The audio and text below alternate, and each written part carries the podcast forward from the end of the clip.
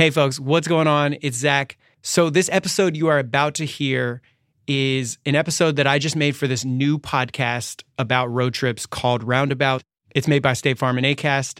You know, they reached out to me and asked if I had a road trip story that I wanted to share. And I was like, yeah, I actually have a story that ties directly back to the origins of Greetings from Somewhere.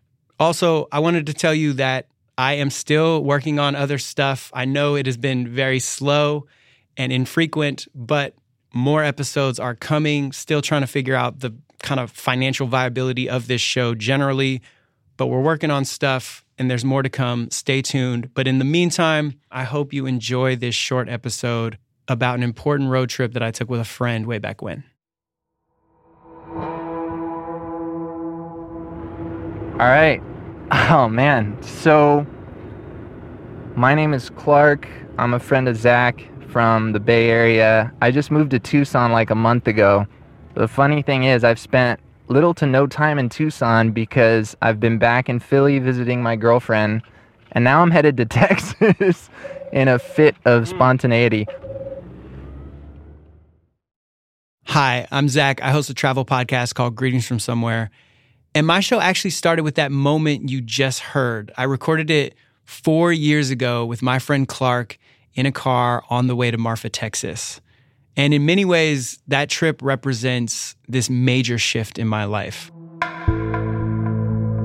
I was driving across the country to move back to New York, and I'd moved back and forth between California and New York a few times already. But I was especially excited to move back this time because waiting for me was a new job my long term and long distance girlfriend in a fancy high rise apartment that we were moving into together. So things at this point were really looking up. The drive across the country took several weeks, and my first big stop was Marfa. But before I got there, I needed a place to crash. And that's where my friend Clark comes back in because conveniently, he had just moved to Arizona. So, yeah, he got to Tucson where I was living with my parents. I moved to Tucson where my family, my immediate family was my brother and my parents. And I moved in with my parents at like 30. I was aged 30 something. So that's interesting in and of itself because at that point you're already an adult and you're like moving back in. But they were gracious and were like, yeah, if your friend needs a place to crash, that's great. So Zach came through and then he was headed to Marfa the next day to continue his road trip across America. And I was just in Tucson not doing much and I was like, "Well, let me let me go with you." So that's kind of how that happened. I just essentially invited myself. Right? Yeah, for sure. I was like the next morning just explaining the place and you're like, "That sounds pretty cool." And I was like, "You want to come?" First you were like, uh no, I got some stuff to do here. And we talked a little bit and I was like, well, it doesn't sound like your stuff is like it sounds like your stuff's like pretty yeah, yeah, yeah. pretty, It's- pretty loose. It's pretty, it's pretty and you're easy. like, yeah, kind of. And I could just tell you wanted to come, but you were feeling like a little bit of like, I don't know if I should just do something this spontaneous or I have a couple Yeah. obligations.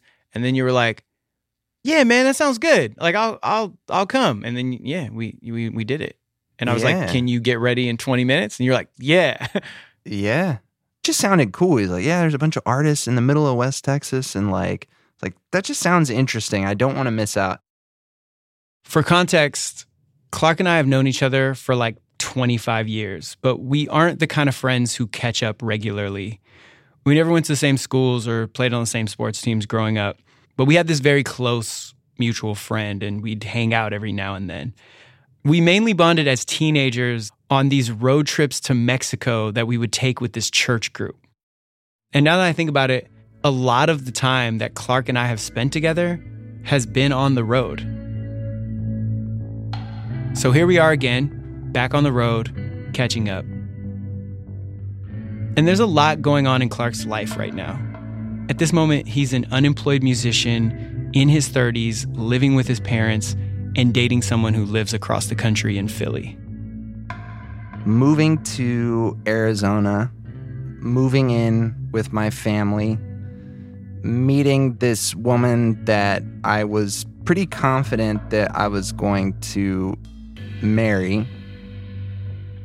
Things going on socially, politically, I mean, everything, the gamut of human experience, and feeling a little bit uprooted, but still having a peace about that. Lots of transition. it was a tumultuous time, I think, is the best way to put it.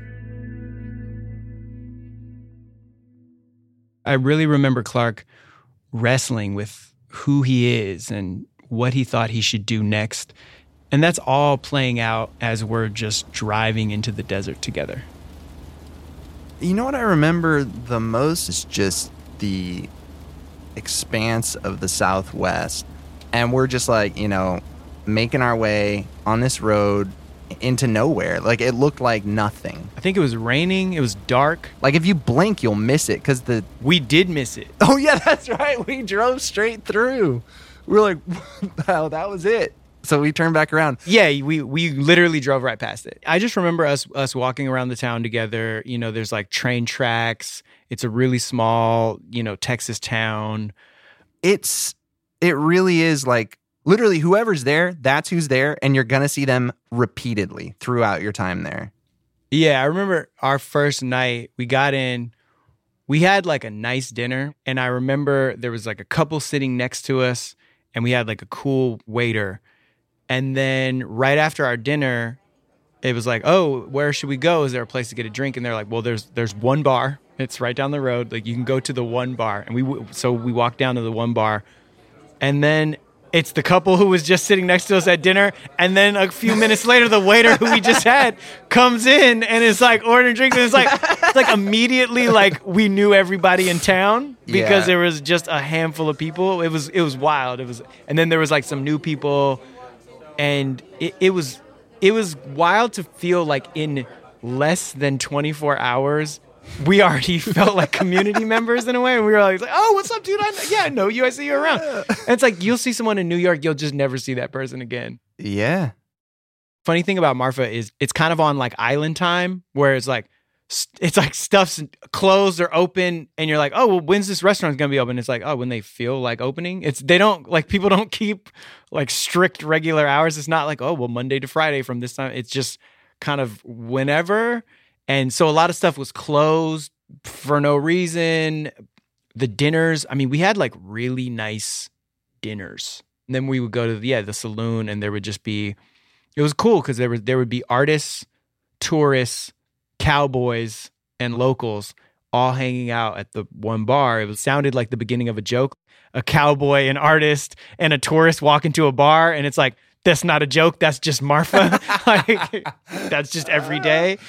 Um, and then sometimes Matthew McConaughey might pop in, you know, or Beyonce. Party in a chicken coop with you or something like that. Y- yeah, like our first night, the bartender was talking about how he partied with Beyonce in a chicken coop, like when she was there. it's like it was yeah. like it was like yeah we threw a chicken coop party. Beyonce was i was like what? Yeah. Yeah. These are real stories.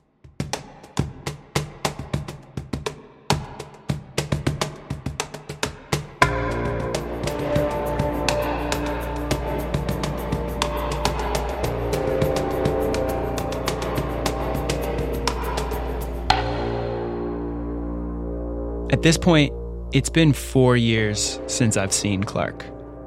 And to be honest, we haven't spoken or caught up since that trip. But I've always wondered what happened in his life after he caught that Greyhound bus out of Texas. My family was kind of upset that I just pieced on them. they were actually really pissed off. I got on a Greyhound and took the most circuitous route home through the desert. It took like 13 hours. I think I got home at like 4 a.m. I think one of my parents had to pick me up, which just kind of like was the icing on the cake because they were already not totally thrilled about it. and then they had to get up super early to pick me up from a Greyhound, you know, bus stop. I've mainly wondered about the other stuff though. Like what happened with his music pursuits and whatever came of his long distance relationship. And it turns out that not long after I last saw him, he ended up taking his own road trip to Philly to see about a girl. So I drove out. I did my own cross country trip. That's funny. I packed up my car, drove, hit Dallas, where our mutual friend now lives. That was actually dope because we went to this park where there was a Robert Indiana statue and Robert Indiana created the Love Park design. By the way, Love Park is that famous park in Philadelphia with a big sculpture that says the word love. I guess that artist has something in Dallas now too.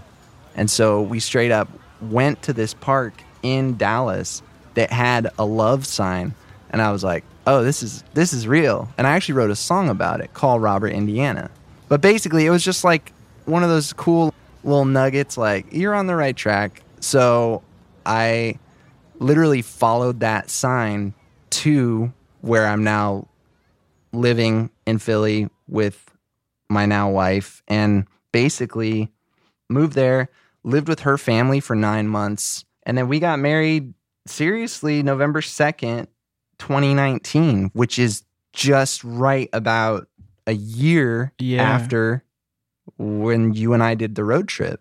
But yeah, so then I've been living in Philly now with my wife for three ish years. Yeah. and then got plugged into good music circle uh, built amps for george alessandro if you know who that is. He builds amps for john mayer and eric clapton and a whole bunch of people. So i did that for a while. Um, teaching writing got a publishing deal with a publisher out in la so i'm writing commercial music so it's been good Do you feel just strikes me as you feel a lot more at peace these days? Since then? yes. yeah, of course, man. Everything was so turbulent, up in the air, no job, trying to understand things beyond myself that affect people like, you know, living at home at 30 and thinking like all my friends are here. Why am i not here? The comparison will kill you. So yeah compared to then thankfully yes much more at peace. Are you at peace? Oof.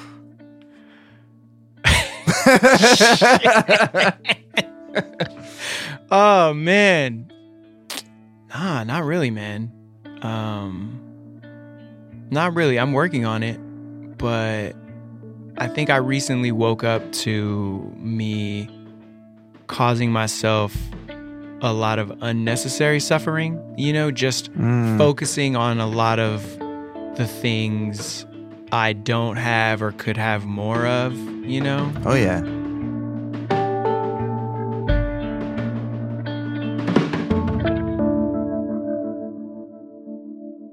I guess just let me, I'm going to catch you up with what's happened to me since because we haven't caught up. hmm I was I was living in LA and I was taking this new job in New York. I was moving back to New York and I was really excited. I felt like I had kind of cracked life, right?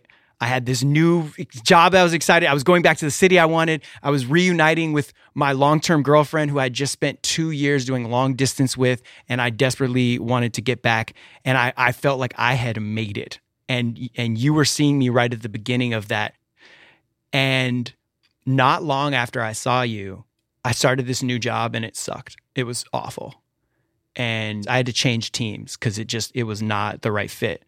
The long-term girlfriend, we broke up in under 3 months. Mm. And I moved in with her and had to immediately move out. And that year, I lived in four different places in in a 12-month period because I was in LA and then I moved in with her and then I had a temporary spot and then I finally got a spot. So it was like I, I didn't feel like I had a home. My relationship fell apart. I didn't love my job. I thought I had cracked life, and then immediately it felt like everything fell apart, you know? But that's what happened after you saw me. dang man i don't know what else to say shoot But I knew you didn't know that. And we didn't, you know, that's not something you're going to see on my Instagram, right? right right right. Oh man. A f- you know, a few years ago, I had this checklist of things that I was pursuing in terms of like job, where I wanted to live, what, how much money I wanted to make, what, what launching a podcast would mean, and I, I systematically checked every box that I was pursuing, and then I wasn't really happy, and I was like, why? Um, so I'm working on that. Yeah, that's good man well i appreciate an honest answer yeah. I want to play you one last clip. It's short. It Mhm. was just kind of like one of the last things you said to me about Marfa and our trip. and your Okay. time there. I'm really glad I went on this trip. It was good. It was good for a lot of reasons. This is a slow paced place and it gives you time to think. You almost like can't you can't put it into words. It just blew my mind. There were so many unique types of people, you know? Yeah, totally. That's my bus. Thanks, man. So, a year to the day after Clark and I took this trip, he got married. And almost two years to the day, I launched my travel podcast, a project that I had started with him sitting shotgun. I want to thank Clark for catching up with me after four long years. And this song playing is actually the song Clark mentioned earlier, the one he made about his own road trip on the way to see his wife in Philly, where they now live together. It's so good for us to be together.